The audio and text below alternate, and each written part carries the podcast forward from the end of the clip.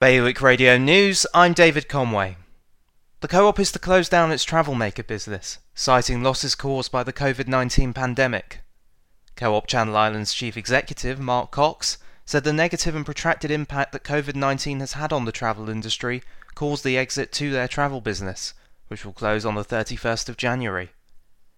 Plans for the redevelopment of the crew quarters and greenhouses for Guernsey charity Grow have been approved the plans were unanimously agreed on and will allow the charity to expand the services it offers, as well as its training opportunities. Jersey ministers are being urged to rethink Christmas COVID rules after criticism they don't cater to communities who celebrate on Christmas Eve. Both Portuguese and Polish communities have significant celebrations on the 24th of December, something which Senator Sam Mezec has called a blind spot in government's planning, which sees indoor household mixing only allowed on the 25th and 26th of December. Guernsey Fire and Rescue Services and trading standards are asking islanders to take extra care with fire hazards this Christmas. Both teams said their most important message was don't leave burning candles unattended.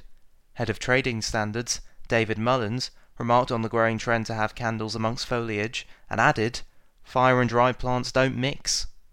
More on those stories at bailiwickexpress.com. Today's weather overcast with misty and rain, top temperature 13. Bailiwick Radio News, sponsored by IQ.